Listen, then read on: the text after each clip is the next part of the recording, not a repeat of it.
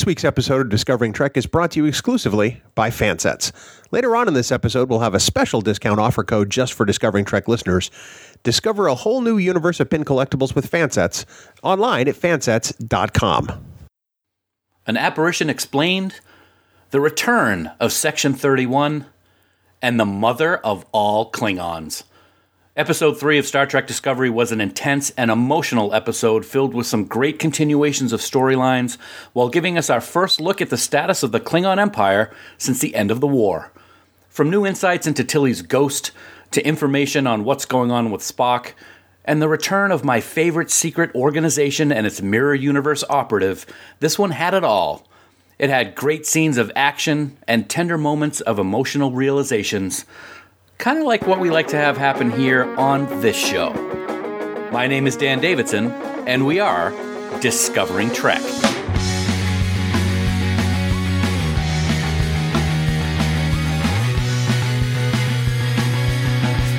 Welcome, one and all, to Discovering Trek, the Star Trek Discovery Companion, presented by Fansets. Episode 3 was not what I was expecting in any way, shape, or form, and I mean that in the most positive of ways, folks. It was great to be reintroduced to several characters who we have not seen since the end of season 1. And at the same time, we were introduced to some new characters who, although were not on screen, or maybe even alive for very long for that matter, were crucial to the storyline for this amazing start to season 2. As always, this is the premier podcast for the most in depth discussion and analysis about the latest episode of Star Trek Discovery entitled Point of Light. And I have to hand it to the writers and director Olatunde Osunsanmi. I got it right. There was a lot of different things going on in this episode, and the flow was wonderful and never felt rushed. You know, in fact, there's so much to talk about this week that at this time I need to bring in some help to break it all down. You know, if I were ruling an empire and trying to thwart political takeovers, I can think of no one to stand at my side to protect and defend me, unless, of course, there was a spare Klingon human hybrid hanging around looking for a job. Anyway, as always, he is my special friend, my brother in Trek, and my amazing number one. He is Bill Smith. Bill, Qapla', my friend, and welcome back for another great discussion. Kate Lish. Sorry, I felt like I had to do that right off the bat. Hey, buddy, it's great to be here. Um, great to uh, to finally see the uh, the Khaleesi of the Star Trek universe. Um, and also, it's I want to point out that Ken Mitchell had almost as much screen time in this episode as Sam Vartholomeos had in two episodes. So uh, he and so good. I, I wish we could see more of Ken. I wonder how many Klingons he can come back as. and he died twice, just like Sam did. So Just I like guess Sam that's did, good yeah. too. Yeah, that's awesome. Yeah, it's uh, it, there was a, there's a lot to talk about. Um, I was I was very impressed with the episode because there was so much packed into it, and it never felt like it was too overdone. I thought it was really good. So I'm looking forward to the discussion, and I think we have somebody very special joining us for that discussion today. Indeed, we do. She's one of the co hosts of Trek FM's Standard Orbit podcast, dedicated to the adventures of Captain Kirk, Mr. Spock, and the crew of the USS Enterprise, wherever she may be. She also happens to be one of our original followers and biggest supporters of Trek Geeks, as well as the creator of Trek Tuesday. She's Hayley Stoddart, and she returns to Discovering Trek for her second appearance. Hayley, welcome back, my friend. Well, thank you for having me on this uh, very early morning. We're going to blame that all on Dan. It is it is all my fault. Thank you for your sacrifice. The Klingons would be proud. I really appreciate it, Hayley. So uh, we got a lot to break down. We got a lot to discuss. But before we do that, Bill, perhaps you can tell our listeners how they can get in touch with us to give their thoughts about Point of Light. Priority 1 message from Starfleet coming in on secured channel. Hailing frequencies are open all the way to the Klingon Empire and back. On Twitter, we can be found at Discovering Trek, and on Ye Old Book of Faces, you can catch up to us at facebook.com slash Discovering Trek. In either place, you can become part of the discussion or leave us comments, questions, or maybe even your predictions on what's going to happen in season two of Star Trek Discovery. Plus, you can also send us a voicemail by going to our website at trekgeeks.com and clicking on the giant blue button. Please do remember, though, that any comments you might leave us might be used in a future episode of Discovering Trek. Dan? Black alert. Black alert. From here on in, folks, this episode of Discovering Trek contains spoilers. So if you haven't watched season two, episode three of Star Trek Discovery, stop listening right now. That's an order. Go on over to CBS All Access or wherever you watch Discovery and watch the latest episode. Failure to do that puts you at risk to find out plot developments and character details for Point of Light.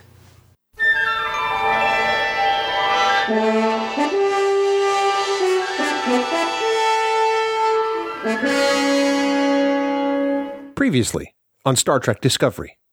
Kate Lesh, T'Kuvma, L'Rell, Voq. Stardate 1029.46. Personal log. Commander Michael Burnham. Burnham begins her log by saying that any rational explanation for the seven signals escapes her, and, with it, any chance of relationship with her brother, Spock. As she proceeds down a corridor, she is nearly run over by a bunch of command training program recruits running a half marathon. Wait, 13 miles in a vessel the size of Discovery? That's a lot of twists and turns. Kind of like tonight's plot.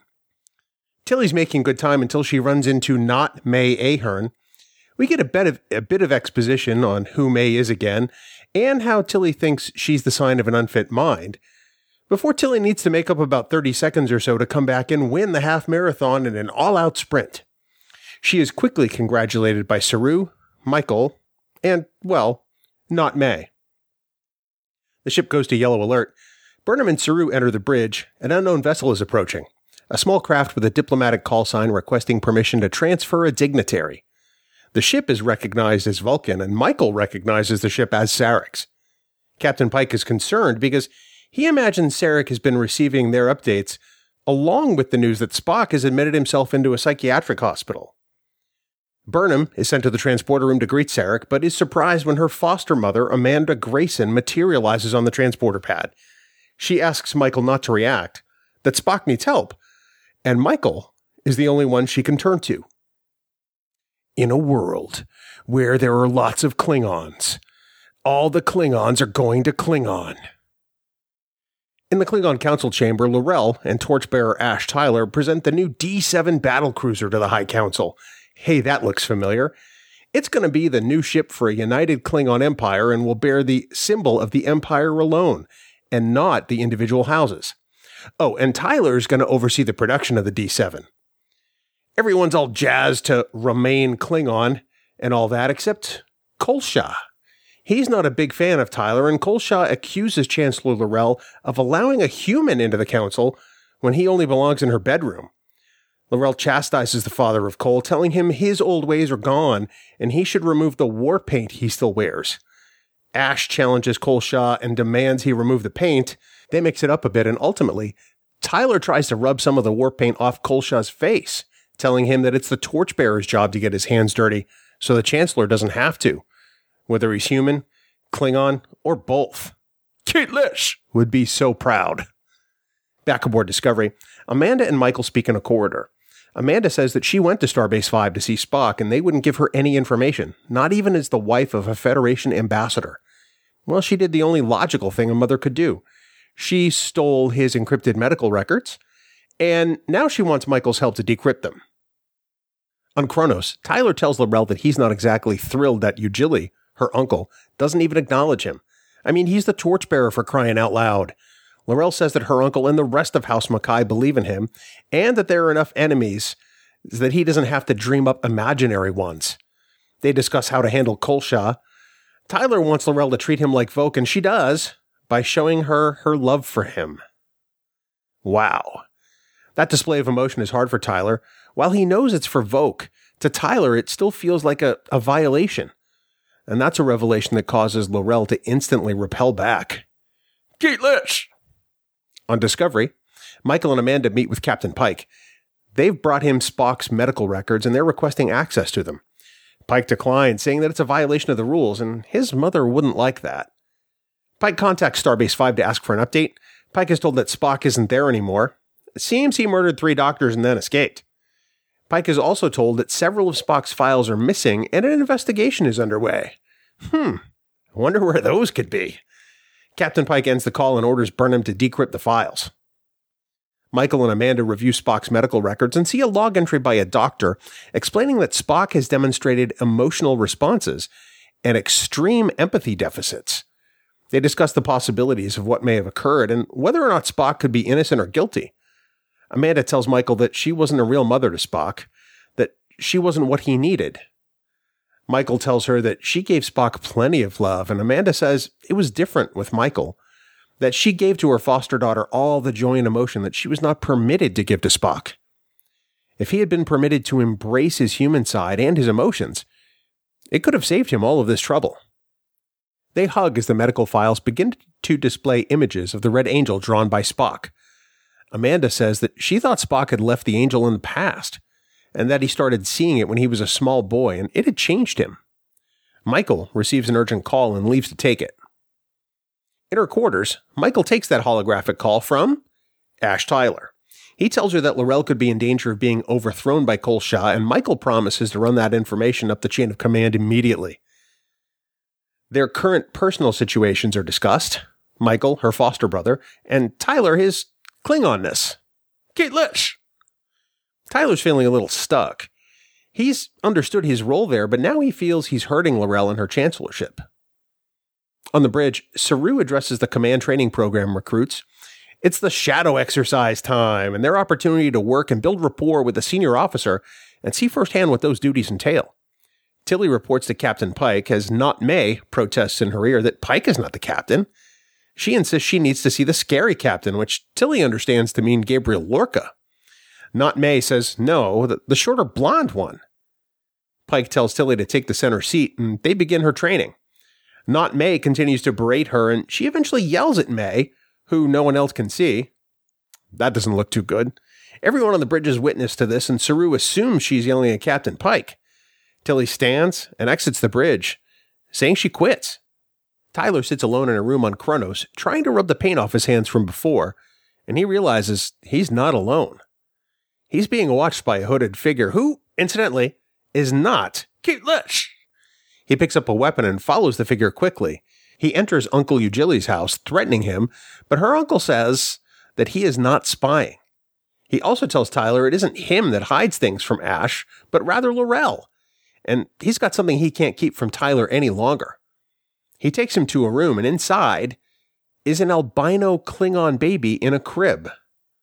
Voq, son of Nan, now has a son of his own. L'Rell explains to Tyler that she learned she was pregnant as Voq was being transformed. She couldn't activate him on Discovery while carrying a child, so the baby was gestated ex utero. That's kind of neat. She admits that she has yet to meet or even name the child. He's a vulnerability that she can't afford. Tyler is understandably upset that she didn't tell him about the child, and she says that she wanted him to be able to return to a human life without obligation. He says he's committed to being there, and she questions that by pointing out that he called Michael Burnham. Tyler recalls some of Voq's memories, and L'Rell says their love was greater than that of Kahless and Lucaris. Ash insists that while he can never be Voq again, he can promise her a new love story. He can be devoted to her, and they can still remain a family and raise their son. On board Discovery, Michael asks when the angel first appeared to Spock, and Amanda recounts a story about Spock running away from home following the bombing by the logic extremists. Spock had a vision of the Red Angel showing him where Michael was, and Sarek went searching and found her. Amanda and Sarek always believed that Spock had used logic to figure out where Michael had been, but Spock never wavered. He said the Red Angel was real, and Amanda said that vision changed Spock forever. Michael says that Spock didn't change because of the vision, he changed because of her. Her presence was a danger to the family, and if the logic extremists couldn't get to her, they would try to get to her shadow, Spock. As a result, Michael had to wound him deeply enough to keep him away. Amanda asks what she did, and Michael struggles to answer. Amanda deduces that whatever it was, it must have hurt Spock irreparably. It caused a rift, and, and Michael apologizes. She says she's tried to make amends, but Spock isn't interested. She says she won't give up on him and she will find him. Amanda says, no, she will, after kissing Michael on the cheek, and she leaves. Back on Kronos, you know, the home planet of Kahless, Ash and L'Rell enter the nursery to find her Uncle Ujili hanging from the ceiling. That's not good. The baby's crib is empty, and Kol Sha appears as a hologram holding the child, who is also now sporting war paint like he is. The paint that Tyler rubbed from Kolsha's face was laced with sensor implants and used as a listening device. Kolsha says that he was only trying to spy on her strategies and didn't imagine he was going to discover a spy of his own. He knows that Tyler contacted Starfleet, and that's not going to sit well with the Council at all. L'Rell asks Kolsha what he wants, and it's simple. He wants control of the Empire. You know, I bet this kind of stuff didn't happen in the time of Kahless. Tilly enters her quarters to find Michael lying on the bed, and she's been crying.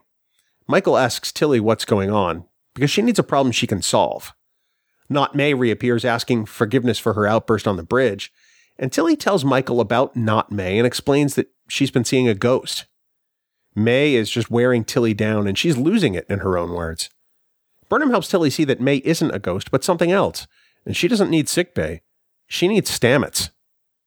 Kol Sha shows up with a pad that he wants L'Rell to sign, handing him the Empire.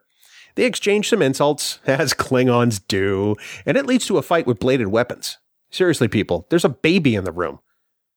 L'Rell and Ash kill the first handful of no name Klingons in a big fight before going on to the boss level. Kol Sha takes them both on, but he holds out a weapon that paralyzes them both instantly, freezing them in place on their knees. Kol Sha takes this opportunity to get L'Rell's fingerprint on the pad, abdicating her chancellorship. He plans to kill them both. But a hooded figure beams in with some kind of attack drone and kills all the Klingons. Well, except Kolsha. He's in a giant bubble, allowing L'Rell herself to kill him once she's unfrozen.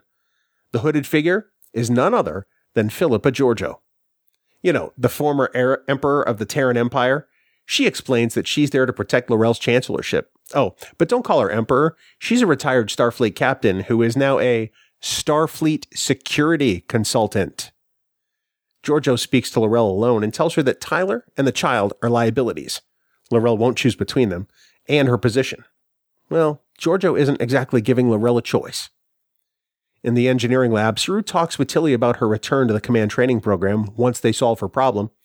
Stamets discovers that Tilly has been infected with a eukaryotic organism, a multicellular fungus, which could have evolved from the mirror universe spores that rained down in engineering. Stamets uses the attraction between the spores and the dark matter asteroid to suck the organism out of her. And oh, yeah, by the way, it's going to hurt. The organism is driven out and floats above engineering. Saru calls Intruder Alert and to engage quarantine program Alpha Omega, putting a force field around the organism. Tilly loses consciousness, and security is called engineering. In the Klingon High Council, L'Rell explains to them that she had a baby with Voq, and that she made the human torchbearer as a tribute to Voq. She can no longer say his name. Turns out he was a traitor who communicated with the Federation, betraying them. She said that anyone who thinks her loyalty to him outweighs her loyalty to the Empire better think again as she pulls up the severed head of Ash Tyler. Okay. Oh, and then she drops it into the fire. What the Kahless? She goes on to say that the traitor slain her son, and then she holds up the head of her infant child. Huh. He'd have killed her too if Kol Sha hadn't intervened and gave his life to defend the Chancellor. Her child is dead, and she can bear a child but once. But now they are her children, this empire. And they should no longer call her Chancellor, but instead call her Mother. A vessel, which looks like a Starfleet ship with folding nacelles, prepares to go to warp speed. On board is Philippa Georgiou and Ash Tyler. He's very much alive. Oh, and so is his infant son. This was all a clever ruse to give L'Rell the power she needed to maintain her chancellorship and for her son and his father to survive. The baby will be transported to the monastery on Boreth. He will never know his parents, but he'll be safe. Georgiou tells Tyler to stick around. Leland takes the ship to warp. He tells Georgiou that Control values Tyler's skill set. They'd like her to work on her recruitment speech, however, and Georgiou says that Tyler is in. Kahless would not be happy about this. I have one suggestion for your next uh, recap that involves the Klingon Empire, my friend. What's that? Do it in Klingon. well, as it is, uh, we're going to see if anybody turned this last recap into a drinking game of how many times I said Kahless. um, that never gets old. No, it never, it, it never does, and I don't even know what the count is myself. So if somebody happens to find figure it out, let me know because I'm curious. Okay, everybody, you have homework. Trainees, to the briefing room. Well, Bill and Hayley, as we gather in the briefing room to start our discussion on this week's episode, let's first get your high level thoughts. Was it a thumbs up? Was it a thumbs down? And why? And Hayley, let's start with you. Uh, it was upon first viewing a middle of the road for me. Um, I was not impressed. I was a little underwhelmed. Uh, upon second viewing, I'm a little bit higher than that, but it's not like a major thumbs up for me, but it's not a major thumbs down either. I can understand that. I think with last week's unbelievable episode and one of the best Trek episodes, in my opinion, in the last 20 years in, in terms of a Star Trek story, it, I think it was possible, quite possible that there was going to be a letdown uh, for some people. I did give it a thumbs up. I didn't think it was as amazing uh, as New Eden, but I, I did I did love this episode. I love that all three storylines this week uh, were very intense. Uh, but I gotta say, honestly, the Red Angel Spock Burnham storyline was the one that was the least interesting for me this week when you look at the other two. Uh, the Klingons and Tilly were in the forefront this week, and I love how those stories went, bringing up new questions and new plot possibilities. And I loved how it focused so much on family, which I'm sure we're to get into later on. Uh, whether Burnham and Amanda uh, or the crew as a family, or L'Rell and Tyler having a little white bambino. It really played out well, so I gave it a thumbs up, Bill. I have to say, I gave it a thumbs up too. Not clearly as as you know uh, excitedly and as I did the last couple of weeks, but like Hayley, you know, I I thought it was good. There's just there's a lot there in this episode. I think this episode's complexity rivaled some of those Dominion War episodes in Star Trek Deep Space Nine, but it was all important character growth. Um, they set up a whole lot in this episode that I think will be payoffs further on down this season, or maybe a future season, or who knows, maybe even a future series, um, which I think is a definite possibility.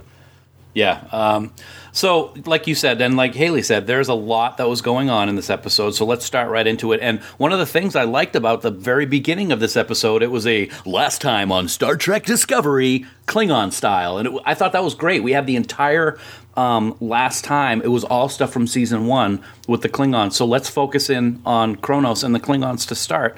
And uh, we got to see how L'Rell uh, and Tyler have been getting along, and things have not been going along so great with running the Empire, at least at the beginning, Bill. Um, I thought it was interesting to see how th- things have developed, and she's still got a lot of, um, of enemies uh, coming at her at all sides. Yeah, especially because of Tyler. Um, mm. You know, a lot of people aren't happy that a human, who's really a Klingon, is sort of sitting in her right hand as the torchbearer, even though he was anointed by T'Kuvma himself. uh, I feel the need to do that with these names. I don't know why. Um, I think that it, poses an interesting problem for L'Rell. That I mean, Section Thirty One gives her an out on later in the episode, um, without giving too many spoilers yet. Before we give the spoiler warning, but um, I, I think that L'Rell has a chancellorship in turmoil and unfortunately, Tyler is in as much turmoil as L'Rell's chancellorship. This is this is completely unrelated to what you're talking about, but it popped yeah. into my head while you were talking. And we've seen we, we've seen what's going on with the Klingons uh, and the Empire right now, and all the problems that she is having. But we saw a different look for the Klingons um, since season one, and that was a that was a point of contention for a lot of fans last year with season one and how the Klingons looked. Um, they've explained a lot of that, and we've now seen an evolution already into how they appeared on screen, and it was a good mix of what we're used to seeing with the Klingons of TNG, plus a mix of what we saw last season. Hayley, did you have anything you wanted to add in regards to that to that new look? Did you like it? Did you not like it? Um, did you like the explanation? That kind of thing. Um, yeah, I actually I like the look of the Klingons now that we're getting them. It's it's post-war. They've explained why. Uh, they shave their heads during times of war. Um, I like that some of them had a little bit of that tie-in with the Klingons from the original series, um, with the funny little like Chinese Fu Man, mm-hmm. yep, mustache sure. going on. Um, to uh, to the point about L'Rell and having this issue with with being chancellor, you have to look at the society that yes, the the houses are are popular, but we've always seen a struggle with the women running these houses and and she's a woman. And now she's wanting to run not only run an entire empire but bring this empire together that's been uh, separate 24 houses. So she's gonna have have problems. Um, I was not happy about the whole last time. like, really, Kate? I remember it. I know there's, you know, there's a lot of nerd stuff out there to try and remember, but really, I, I did not forget any of that happened. Okay, now I feel bad that I brought it up. um, when we talk about the Klingons that we saw, uh, we saw um, an uncle uh, of L'Rell's, I believe, who didn't care for what she was doing, and and you you brought up a really good point, Bill, and that's Tyler's not human. He looks human and was manipulated to look human for the war, but he really is Klingon. So the whole idea that um, she has a human at her side just just kind of really didn't make sense to me. But then again, people only look at the surface, I guess, a lot of times, and I guess they do that in Klingon society. But speaking of the surface, Kol Sha, he was badass. And uh, I was shocked and did not realize until after the episode aired that it was Ken Mitchell, and that was that was just so cool for me. Um, I really was bummed out that he died at the end of this episode because I would have been cool to see him uh, later on and see how he was trying to take control. What did you think about this character? He played a very important role, but unfortunately, he didn't last very long. I, I think this was a fantastic character. I mean, he was very much in line with some of the Klingons we've seen before. I mean, Duras came to mind almost instantly.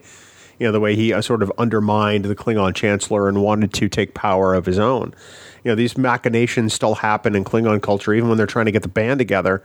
Um, it's no surprise that 200 years down the road in next gen that these kinds of things are still happening because it's the way their society is.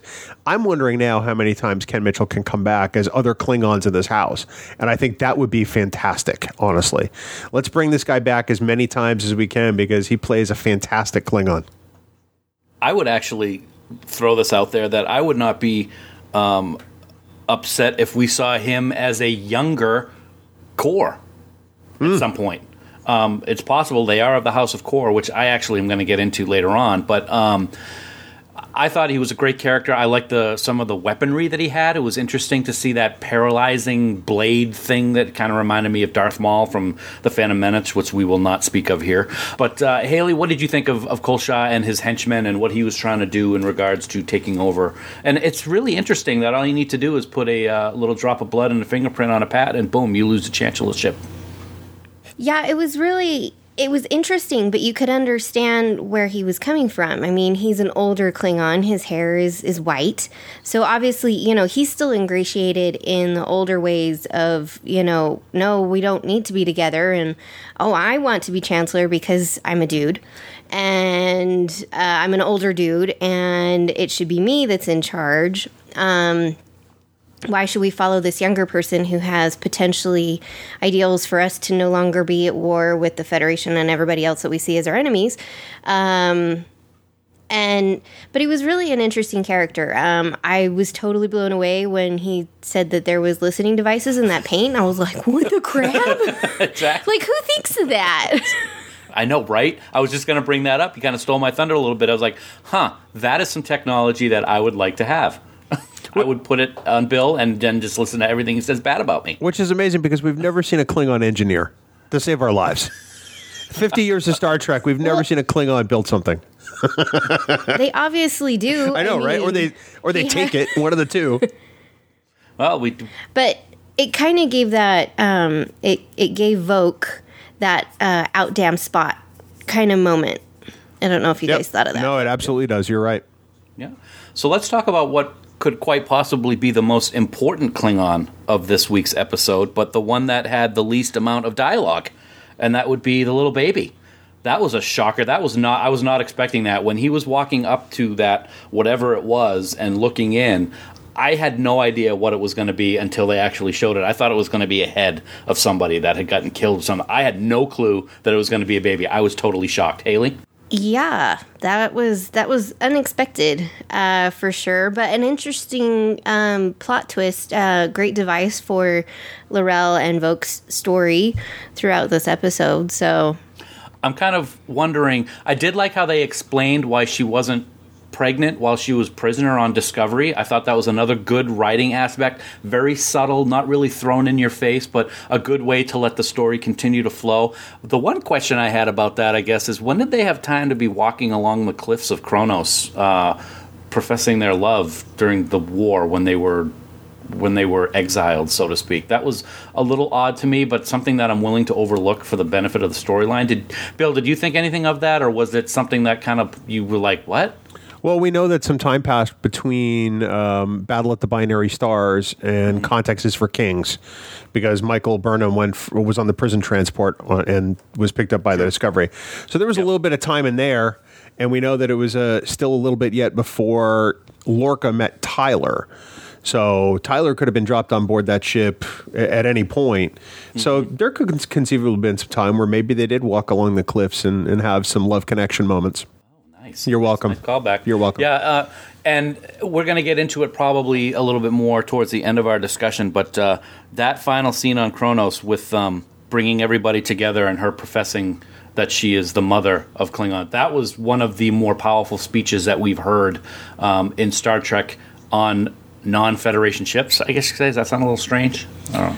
No, I, I think that's that's right. In fact, I think it was almost as equally powerful as the scene between uh, L'Rell and Tyler when they're talking about the baby. And you know, uh, Tyler says, you know, he looked at uh, at well, Voq, you know, and, and L'Rell had a love, but Tyler looks at it as a violation, and she sort of draws back and pulls her hand mm-hmm. away, and the look on L'Rell's face just totally sells that entire scene. You know, you can tell that's not that wasn't her intent. You can tell that she loves Voq Tyler, Voq Tyler, and and, and she she's really you know she realizes at that point, you know, there, there's no future here with us because he's always going to look at me as the person who violated him. Right, right. Good stuff in Kronos. I, I, I like where the story is headed with that aspect of the story, but let's move on to the next uh, storyline that I really enjoyed, and that was the Tilly storyline. Tilly and May. She's obviously struggle, struggling, struggling um, with things that are going on. Little uh, Joe name thrown in there uh, for you sports fan. But I'm very happy that I was kind of 50% right on my on my explanation as to what was going on with Tilly. She did have something drop on her shoulder, and it is key to this situation. It was not a dead person though. It's just another alien glob life form thing. So I'll, I'll take credit where I can take credit. I really enjoyed the Tilly scenes this week. We've talked a cou- for a couple of weeks now about Tilly and if she's if, if there's too much humor, if the writers are trying to do a little bit too much to steer her in that direction, and that was all thrown out the window this week. I thought everything with Tilly was very serious, very stressful. Um, she's scared. She thinks she's losing her mind. The bridge scene is the first one that comes to mind with how she was trying to ignore with what was going on with May because everybody was watching her, and then she just broke. I really thought that scene was powerful and showed a lot for not only the bridge crew but for Tilly. Hayley, what'd you think? I, as much as I, I love Mary Wiseman and I, I like Tilly, I'm I'm kind of a little overwhelmed with the we've got to have a Tilly plot. This is the third episode, and we've had a Tilly plot. And I get that they're trying to show because she's on the command track, and you know, there's this stuff going on with this, you know, fungal parasite that's in her that's manifesting as someone she used to know, um, which is totally understandable. Our brains are interesting. Um, but at the same time i'm also i'm getting a little worn out with it like i get that it needs to be there because obviously it's going to be a major plot device throughout the season but do we need to have an a b or c plot that's about tilly every single episode and it's not that i don't love her character but i feel like it can get overused really quick and it can turn people off to the character Bill, to Hayley's point, do you think that might have something to do with the fact that Tilly became the runaway um, favorite character last year? It seems in season one, everybody talked about Tilly. Uh, from what I saw on social media, more than uh, than other characters. Do you think that they've purposely done this, or do you think it's just the way that the story's going at the moment? I think it's the way the story's going at the moment. I think at some point it's going to pivot to more of a, a Stamets centric storyline because I think this is going to get us closer to, to Stamets and Culber again. I think this is going to lead to some revelation that says, well, wait a second, uh, Hugh's still out there. Um, maybe we can find Hugh. I, I because why would um, May or, or not May um, care about the captain? You know, Sure. um, why would she even know about him? So uh, I I have a feeling it's going to trend toward that. I don't think it's necessarily in, in direct response to the popularity of Mary Wiseman as Tilly. Um, that doesn't hurt it, and Mary Wiseman, as as we all agree, is fantastic. But I, I think it was it, it, like like you alluded alluded to earlier, Dan. It was much easier to watch this week because there wasn't forced humor. You know, these were things that were happening in context with the character that were all great. So it was actually some really great scene work. Do you think that there is some confusion with May and Captain Stamets? Because if I remember correctly, and I might be confusing what was going on, this alien manifestation is of the mirror universe, and maybe she was thinking that the Stamets that we're seeing um, is the Stamets that she was dealing with before, which was mirror universe Stamets, who may have had a little bit of some skullduggery going on. Well, we don't know that it's necessarily exclusive to the mirror universe. We know that it has to do with uh, you know the mycelium on some level, and it's bacteria. You know that that has somehow become sentient and, and somewhat aware, although it doesn't understand the human experience. So it may not necessarily be one hundred percent mirror as much as it is one hundred percent uh, weird. Okay, Hayley, I saw you nodding your head. What do you say? I I think so. Um, and the only reason I say that a little bit is because when they're on the bridge and Tilly is is shadowing Pike essentially, and she's like, you know, Meg, air quotes, is saying, you know, that's not the captain. The captain's like meaner, and he's too nice to be the captain. Well, the mirror parts, and granted, yes, Stamets was a jerk when we first met him in the first season, but he's not.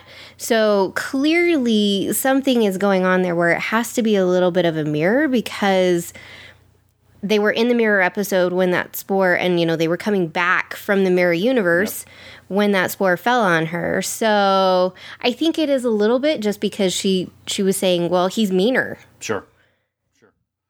You know, the captain's a jerk, essentially. Like, they're scared of the captain. Why would you be scared of Stamets? And everybody, including uh, Tilly, thought that May was talking about Lorca, which was an interesting twist Yeah. later on. Uh, when we're talking about the um, uh, intensity of Tilly's scenes this week, uh, I have to go to the quarter scene when she was talking with Burnham, and she kind of broke down and, and, and told her everything that was going on. This is another perfect example why this episode focuses on family uh, and doesn't have to be blood family for that matter. These two have been uh, uh, sharing the same quarters together for a while now, and it's obvious that their relationship has built up. And uh, Hayley, you have a uh, degree in this type of, of behavioral sciences, I guess is a good way to put it. How do you see that scene unfolding in your mind as professionally? Yeah, so we confide in someone that we can trust really well. We haven't seen if there's a ship's counselor aboard. I'm I'm guessing that there might be. I mean, you know, we only ever see one in TOS and we see one in TNG, but then after that, we in DS9 we get Dax later on. So it makes sense that if there was one on board, Tilly obviously did not feel that she could trust that person and is not sure that that person would not go to Captain Pike or go to Saru and explain what's going on. And she's obviously so scared. Um, and it's understandable that you would turn to somebody that you feel that you can fully trust, who necessarily wouldn't rat you out. Or if they did, it was coming from a place of love and friendship and concern for you, which is exactly what happens. Um, it's I love that scene. I think that was probably my favorite of the entire episode, um, outside of one other one, but we haven't gotten to that part yet. That's another plot line. But um, I I really enjoyed it. I mean, who doesn't do that when they're super stressed? Bill, do you do that when you're super stressed? wow. See, if I admit to this now, then everybody knows. No, um, I, I think that I have to agree with Hayley. That scene was one of my favorites in the episode, simply because of the vulnerability that was shown. You know, Dan, you've you've talked a little bit about uh, about the TNG episode "Family." Uh, at the top, and uh, I have to say that that scene was very indicative for me at the time. Picard is in the uh, in the vineyard with his brother and just covered in mud and just loses it and breaks down, and and I thought that that particular scene with Tilly and Michael was very powerful because Michael is helping her realize, look, it's not in your head. It's you know, it's Yeah. th- th- there's something real here. You're not seeing a ghost. You're seeing something that is not supposed to be here. So uh, I, I thought it was just it was a wonderfully written scene, and I think that the context that Hayley provides just makes it you know that much more wonderful in hindsight. Thanks, Hayley. Sure. So I'll bring the science in anytime. There you go. Um, so, of course, uh, this season is focusing on the Red Angel and the Red Burst, so we can't leave that out. So, let's talk a little bit about Burnham and Amanda. Now, uh, as I mentioned before, I think I mentioned before, this was the storyline this week that had the least interest for me, and of course, it's the it's the focus of the entire season. But it just there was other things going on that that grabbed my attention a little bit more. But there were some key things that went on. Very shocked and very surprised and happy to see Amanda show up this week. We've not seen a lot of Amanda, and she and instead of just having a couple of lines um, of maybe flashbacks from memories, she had a lot to do in this episode. And Bill, let's start with you. Um, it obviously. Uh, obviously, there has been uh, some stress in that family dynamic for a long time, starting with the kid's childhood. And as we saw, Amanda's part of the quote unquote problem that has happened in the family because she felt she could not show the affection that she needed to show Spock when he was young. That was an interesting revelation for me. I, I really thought it was. I mean, I'm glad she had that outlet with Michael, but it explains a lot about the whole Sarek family dynamic. Although it, it doesn't quite explain how close Spock and his mother are.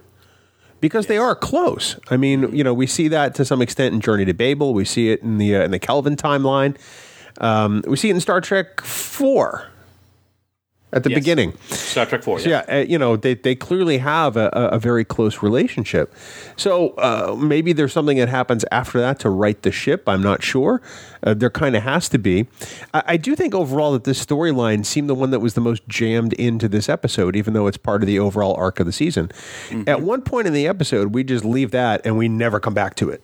It's all Klingon the rest of the time for the most part. Uh, Klingon and Tilly. So uh, I did think that that was an interesting decision. I felt like maybe that uh, maybe some of those Red Angel Spock search for Spock scenes could have been uh, maybe distributed somewhere else in a different episode. Um, uh, but it, it, it was kind of weird to me that the whole episode starts off Red Angel heavy, and then all of a sudden pivot, Yes. and then it never comes back to it. I found it interesting, and I wasn't sure if I misread this. And Hayley, I, I'd like to get your thoughts on it. When Burnham talks about, but doesn't reveal what happened and what she did to make Spock distance himself from her, Amanda's obviously taken aback from that. And then all of a sudden, she's just like, "Well, you don't have to find him. I'm going to find him." She takes a medical card and just leaves. I didn't know if that was more I'm pissed off at you for what you did, even though I did bad things too. I'm just going to be mad at you and leave. Or she's even more determined now to find him to help seal that rift that Burnham created between the two. Which side do you fall on that? I I fall on the I think she was upset, um, and I don't think necessarily that it was, um, as Burnham explains. You know, logic extremists wanted to hurt her and to save to protect Spock, Amanda, and Sarek. You know, she she quote unquote wounded Spock so he wouldn't quote unquote be be her little shadow, mm-hmm. and I think it was more that even though she said that, she still was not willing to say exactly what happened. Okay. I mean, we keep getting a little bit closer to okay, something obviously happened, but Burnham still isn't wanting to admit fully what happened between her and Spock that causes this rift, that causes you know kind of the family dynamic to fall apart so to say so i think she was i think she was upset um you know she admitted what she did and and that was so sad like that that kind of hurt Yeah. like you could feel her pain that she was willing to that she pulled back her emotions from Spock because Sarek wanted Spock to be raised in the Vulcan way. Sure. And um, you know, she clearly has some struggles with that herself, but I think she was upset. Bill, same same thoughts, or are you of another uh, thought process on? No, I'm I'm lined up 100 percent on that one. I I feel like uh, anything I try to add to this just is going to be repetition. So uh, uh, let's uh, I, I, I really, I really am enjoying, as I said just a moment ago, how involved Amanda appears to be in, at least so far in in the episodes that we've seen her in season two, and I, I certainly hope it continues. Now, something that we had a return to, which everybody knows who listens to Discovering Trek or Trek Geeks knows, I am very excited about, is we finally got the return of Section 31 and Emperor Captain Georgiou, because she kind of flips back and forth. I thought there was some great humor scenes with her tonight, or, or in this week's episode. Uh, I'm very excited about um, Section 31 being involved. I did find it kind of convenient that she just happened to show up uh, at the right time, but then again, Section 31 seems to be able to do that whenever they want. Uh, I I am very excited about this because it also makes me think about the upcoming uh, series that CBS uh, announced recently. So, Bill, you know how I feel about Section 31. What did you think about the weaponry, the costuming, the ship, all that stuff? What do you think, man? Uh, weaponry, I think, was a little more advanced than I expected, but I guess with Section 31, um, that that could be part of the game, right? I mean, they're going to have these things that they develop on their own. Uh, costumes, hey, everybody's dressed in black leather. That's what I expect from Section 31. um, uh, and as far as them looking to shore up the Klingon um, empire, and to make sure the chancellor isn't going anywhere, I can absolutely see that being in their wheelhouse, you know, to preserve the long term stability of the galaxy. Um, I, I have to believe that that's part of Section 31, not just, you know, making sure Starfleet, you know, stays around, but making sure that another war doesn't break out that compromises Earth and the Federation. So I was all on board with the Section 31 stuff. I think it lays the groundwork for some interesting uh, elements of, of of the Section Thirty One series if they follow those threads through. I think it could be very interesting that this whole thing could backfire, and kind of does when you think of it. If Section 31 is so um, uh, driven to make sure that the Chancellor uh, continues to rule and that the Empire continues to build in a uh, cohesive manner, as we see later in Star Trek history, that's not a good thing because of what the Empire is like when we get to TOS uh, and further. So maybe a little bit backfire, and it kind of makes me think with what we saw with the technology and how driven they are to make sure that their own um, ideas of what should be taking place in the galaxy are. I wonder if they had anything to do with the development of that awesome D7 battle cruiser that we saw at the beginning of the episode that they were working on creating for the Empire. Just throwing it out there. Hayley or Bill? Oh, go ahead, Hayley. Um, I mean, potentially, it, it's it's Mirror Emperor Georgiou. I mean, really, that that's mm-hmm. we can be honest. That's who it is. She mm-hmm. can call herself Captain. Oh, yeah. Um, I think that might be partly why some of their tech is more advanced than the century that obviously we're in, um, because it's a mirror. She's from the mirror universe. She's gonna remember some of this stuff. Um, I'm sorry, Dan. I know you love the mirror stuff. I'm like, eh, on it. I know you are. I love it. But I will say. Their ship was really too shiny for space. Just saying. maybe, like on the inside and the outside, I was like, that's a shiny ship. And the folding nacelles, no. oh, wow. Doesn't like the. I love those folding nacelles, Bill. I can't wait to see the Eaglemoss version of that ship. I'm not. I'm just. I'm going to be honest. Mr. Robinson. It's gonna break. I already want that Eaglemoss ship on my desk. Um, so uh, that, that's. I thought. I thought that was cool. I, I hope that they do maybe rough it up a little bit because you know they are a clandestine organization. But I have a feeling that Section 31 in this timeline is going to be kind of like the IMF in Mission Impossible. Um, where they take on these missions that you know uh, are, are very covert and very secret, and nobody's supposed to know it's them. So I think it's going to be uh, S- Star Trek Mission Impossible to some extent, which is kind of great because it's the two big properties of Desilu um, essentially coming together in Star Trek. Maybe the ship just got launched or came out of a space car wash. That's all I'm saying. Space car wash. oh man. We feel that now is the time to reflect on those that we have lost in this week's episode of Star Trek Discovery. It's the somber part of our show, but we feel it's the least we can do for those who have paid the ultimate price. We like to call it the Red Shirt Roll Call. He's dead, Jim. He's dead, Jim. He's dead, Jim. Dead, Jim.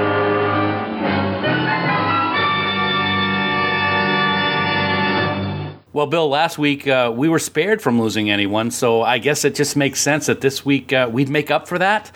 Uh, that and the fact that there were Klingons, so there was going to be a lot of blades, a lot of blood, and a lot of death. You know, Dan, this week, a whole bunch of warriors earn their place in Sto-vo-kor. Bring on the death howl for the following followers of Kahless. First off, we have Ujili, L'Rell's uncle. And then we've got Kol's dad, Kol Sha. It's a whole family affair we have going on. Also, we have about 10 followers of the House of Kor. Um, they were, you know, Kol Sha's henchmen, and uh, they certainly met uh, an, a rather interesting end, especially when Georgiou beamed in. And then, of course, we have fake Tyler's head. That kind of Yes. died. And then fake albino baby Klingon head. Oh, well, you know, thanks to L'Rell, Tyler, and Philippa Georgiou for writing the ship and giving us content for this week's segment. It was almost Game of Thrones style, I got to say. We're going to pour out a glass of Klingon blood wine for those warriors who tried to keep Kol Sha, you know, it, to usurp the uh, the chancellorship. So that's that's what we got this week, Dan. Lots and lots of red shirts. Well, what did that say? It said, We raise a glass St. Paul for this week's Retro Local. This week's episode is brought to you by Fansets, the exclusive sponsor for Discovering Trek, and we are just thrilled to have them back for another season. Now available, Dan, is the amazing Disco Enterprise pin that was just released. It is bold and beautiful, and it's just the latest of Star Trek pins available from Fansets. You all have to check out their amazing line of pins at fansets.com. Now, do yourself a favor and head on over to their site and put a bunch of pins or maybe even pin accessories into your shopping cart. And at checkout, be sure to enter this week's exclusive checkout code, MOTHER. That's M O T H E R in all capital letters. Do that, and you're going to get 15% off your entire order at fansets.com. Now, this code is uh, going to be available to use until Sunday, February 10th, 2019 at 11:59 p.m. Eastern Standard Time. Awesome. That disco pin is great. It is beautiful. Love the new Enterprise, Bill. And it's depicted at warp speed, I might add, so it's just cool. So, Bill, I do have to ask you, you remember that special TOS Delta communicator pin that we uh, started selling exclusively at trekgeeks.com slash pins last month? I do. I think you might remember that. Well, we are very proud to announce that the next pin in this series will be available on February 15th, and it is the TOS Delta tricorder pin. It looks gorgeous. You guys are going to love it. Uh, we are going to be selling it both at fansets.com and at our site, trekgeeks.com slash pins. So check it out. And for those of you that are interested in purchasing both of the communicator and tricorder pins, keep your eyes on social media for a special discount code that we'll be announcing soon. Fansets. We are Star Trek. And as always, we thank our friends at Fansets for being our exclusive sponsor for the entire second season of Discovering Trek. of all the souls I have encountered in my travels. His was the most human. Star Trek has always been a reflection of our times, and in this segment, we'll take a look at what this episode helps us discover about humanity, or perhaps even what it tells us about ourselves. And I'm going to ask our very special guest, Hayley, to start this week with her thoughts uh, on this uh, very family centric episode. Hayley. You know, it's interesting that you talk about family centric. I didn't necessarily pull that out of this episode. Um, what I got from it was that we all have this, we all have this sense of belonging and purpose. And um, I think this episode shows that even though we've got the Federation, we've got these um, different races in the Federation, and then we have the Klingons, they all still have that sense of belonging and purpose, um, and that they're all fighting for it. Um, they're all fighting for the same thing, even though it means a little bit different for each of them. Um, and I can put it to us since we're the only humanoids on our planet, um, supposedly in our solar system, we don't know. We look for that sense of belonging and purpose in our lives, and um, we don't all go about it the same way. Um, the end goal is still the same. You know, as I watched this week, I kept thinking about another special episode of a different Star Trek series. Uh, it's one that's always been a fan favorite because it deals with the same thing that this week's episode dealt with to me, and that's family. Strangely enough, the episode itself is called Family from TNG's fourth season. Uh, it's been almost 30 years since that episode aired, and it still rings true. Uh, and even if the theme is updated for a new show in 2019, that idea is still the same. While the storylines may be different, you know, Jean-Luc was dealing with his brother after the Borg incident, and Wesley was dealing with the memories of his dad, and Worf was having his adoptive parents visit him on the ship. The underlying theme of these episodes have so much in common. Through everything, there's always family. It doesn't have to be blood family either. While blood family is always important, as we saw with L'Rell and Tyler, and now realizing with their child, or whether it's Amanda and how she raised Spock and she regrets the things that she may have done, that family bond is always there. But also, look at Tilly and Burnham and how they've evolved, and Burnham and Saru for that matter. You don't have to have the same DNA to be family. It's more than that. It's what's in your heart, as Burnham seems to now realize when it comes to what happened with Spock. Whatever trials and tribulations we humans or Klingons may go through, we can always fall back on family. I almost lost my family once, and for a while I did lose a brother that I'm so happy that I now get to share these podcasts with. I got them back. Then I got a new family, my Star Trek family, and I wouldn't trade that for anything in the world. Bill? Jesus, you're going to lay that on me right before I have to do mine? I need Kleenex. well, you know, family certainly is a theme, but more specifically, motherhood is certainly a theme this week. We see the actions of a mother who will do anything to protect her son, and a mother who detaches from her son to give birth to an empire. You know, Amanda steals encrypted medical records and tries to enlist help to prove Spock's innocence, while L'Rell has to let go of Voq, whom she loves, and her infant child to protect her infant empire. Two very different women making difficult choices to protect and preserve their families, as moms all over the world do each and every day. It made me think of my mom. My mom, who worked second shift in a factory when I was a kid. You know, she'd get up every day and she'd see the kids off to school, all nine of us. And then she'd take a nap before getting up around lunchtime to make dinner for us, which one of my sisters would then have to put in the oven when we get home. And then she'd go to work after I got home from school. At the end of her shift, she'd come home after a long day, long after I was in bed, and she'd do three loads of laundry a night. And then she'd start that very same process the next day, all week long. You know, my mom passed away a little over a year and a half ago, and I think of her and, and how amazingly strong she was quite often.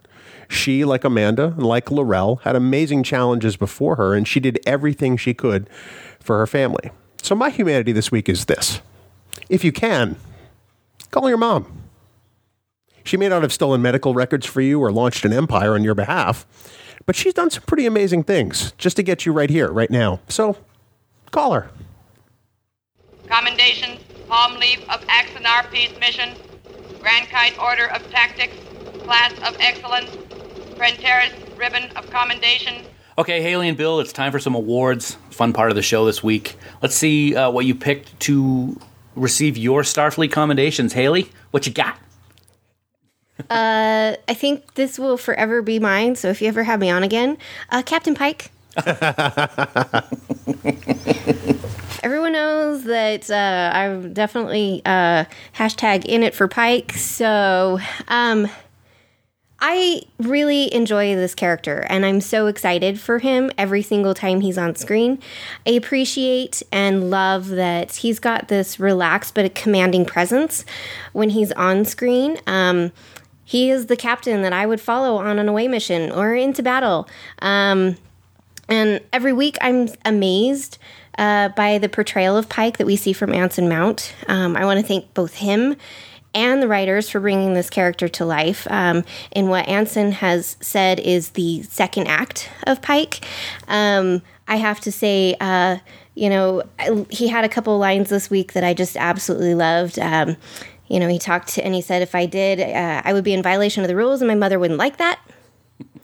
You know, he says to Tilly, how about we marry some folks, even if they're not into that into each other? That was awesome. that was great.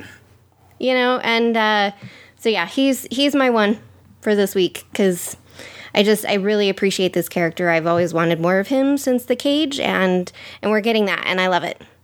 Anson Mount is awesome. Anson's not on my list this week, but he is uh, he is an integral part of the season. He's been on my last two. I had a couple others this week that I wanted to throw in there just to throw a little bit of variety in. Uh, first of all, I gotta I gotta give props to Ken Mitchell.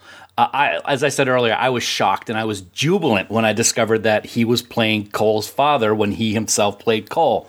I thought it was great. I love the look of Kol Sha. Uh, it was awesome to have this great mix of Klingons that we're familiar with and the Klingons that we saw last season. And I hope, as Ken, as uh, Bill mentioned, that we get to see Ken somehow, some way to kind of up the number of times that he's been on screen and died versus Sam. So I really think that that happens. Uh, that I really would like to see that happen because I think it would be cool. I also want to give out shouts to Mary Wiseman. I think this was her best performance to date on Discovery. You normally we see that quirky and nervous Tilly, but this week we saw the emotional and stressful and worried version of her, uh, and I thought it worked well we don't need to dissect her to the nth degree to determine if she has a condition on why she's being quirky. She's just quirky, like any of us can be. I'm quirky. Bill's quirky. Bill's super quirky. Uh, Hayley's quirky. We're all quirky. That's okay. Um, this week we saw the raw and powerful emotion that this character has and the things that she's dealing with, and I thought she portrayed them really well.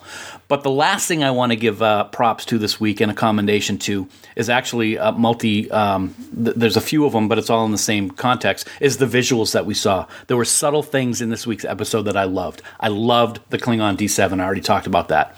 I thought it was absolute writing perfection that we saw pink Klingon blood which we haven't seen in a long time. It's always been a question because of what we saw, in Star Trek 6, and the reason that they did it was because of the movie rating, but I thought it was great that they brought that in. It's another little writing element that is that is excellent.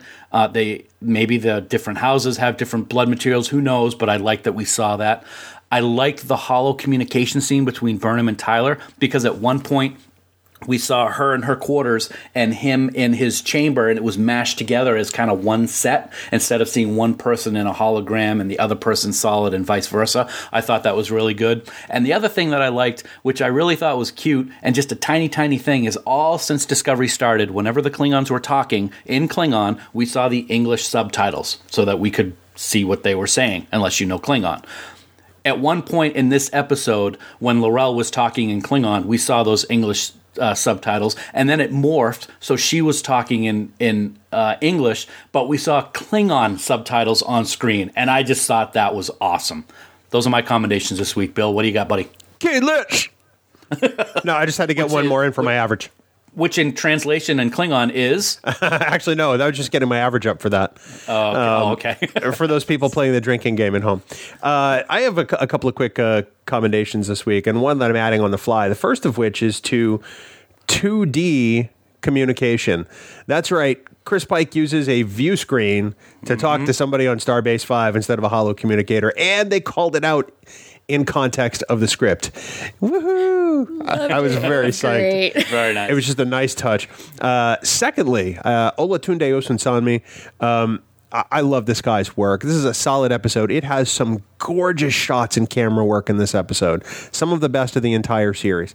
Uh, my hat is off to Olatunde. He keeps turning in fantastic work on Discovery every time he's in the director's chair, and he's become one of my favorite directors in the process.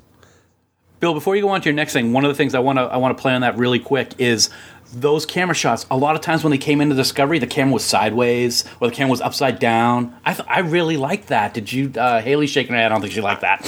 I'm talking about the one specifically toward the end of the episode where they start off on the top of L'Rell's head and they mm-hmm. come over mm-hmm. and then you get to move around and see her point of view.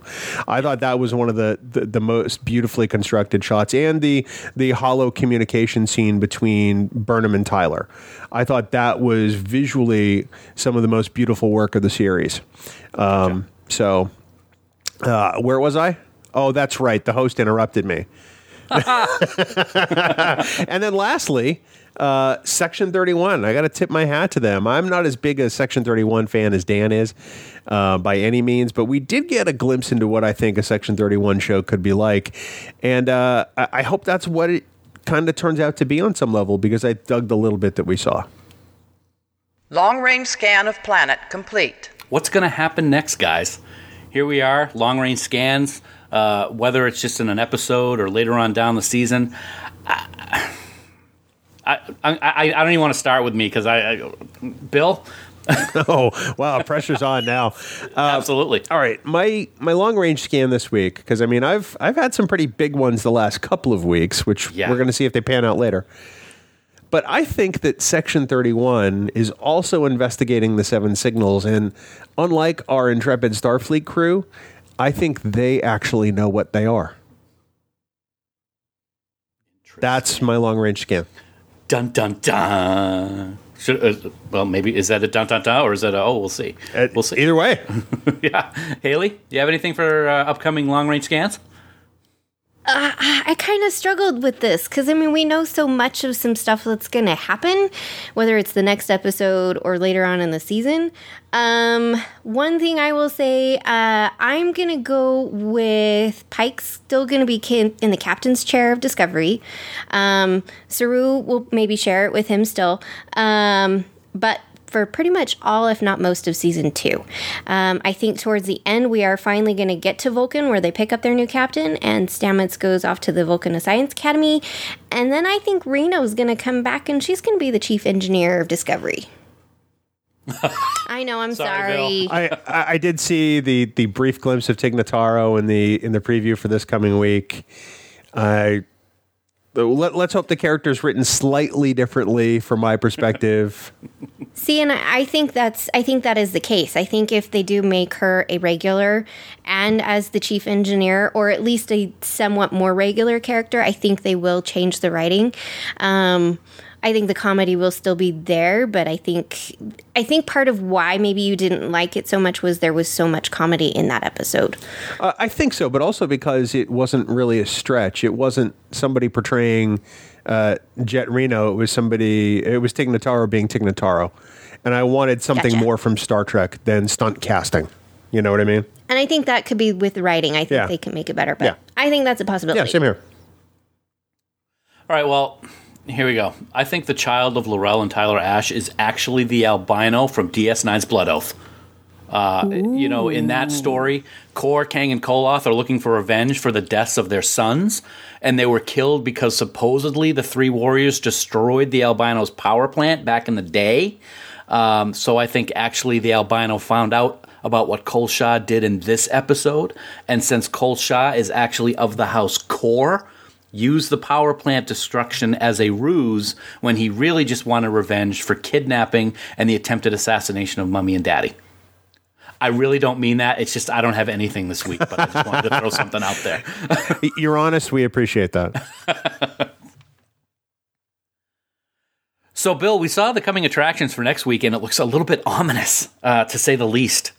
Uh, Dan, it absolutely does. Next week, we're going to consider the fourth outing of Star Trek Discovery's sophomore season, an episode entitled An Obol for Charon. Interesting.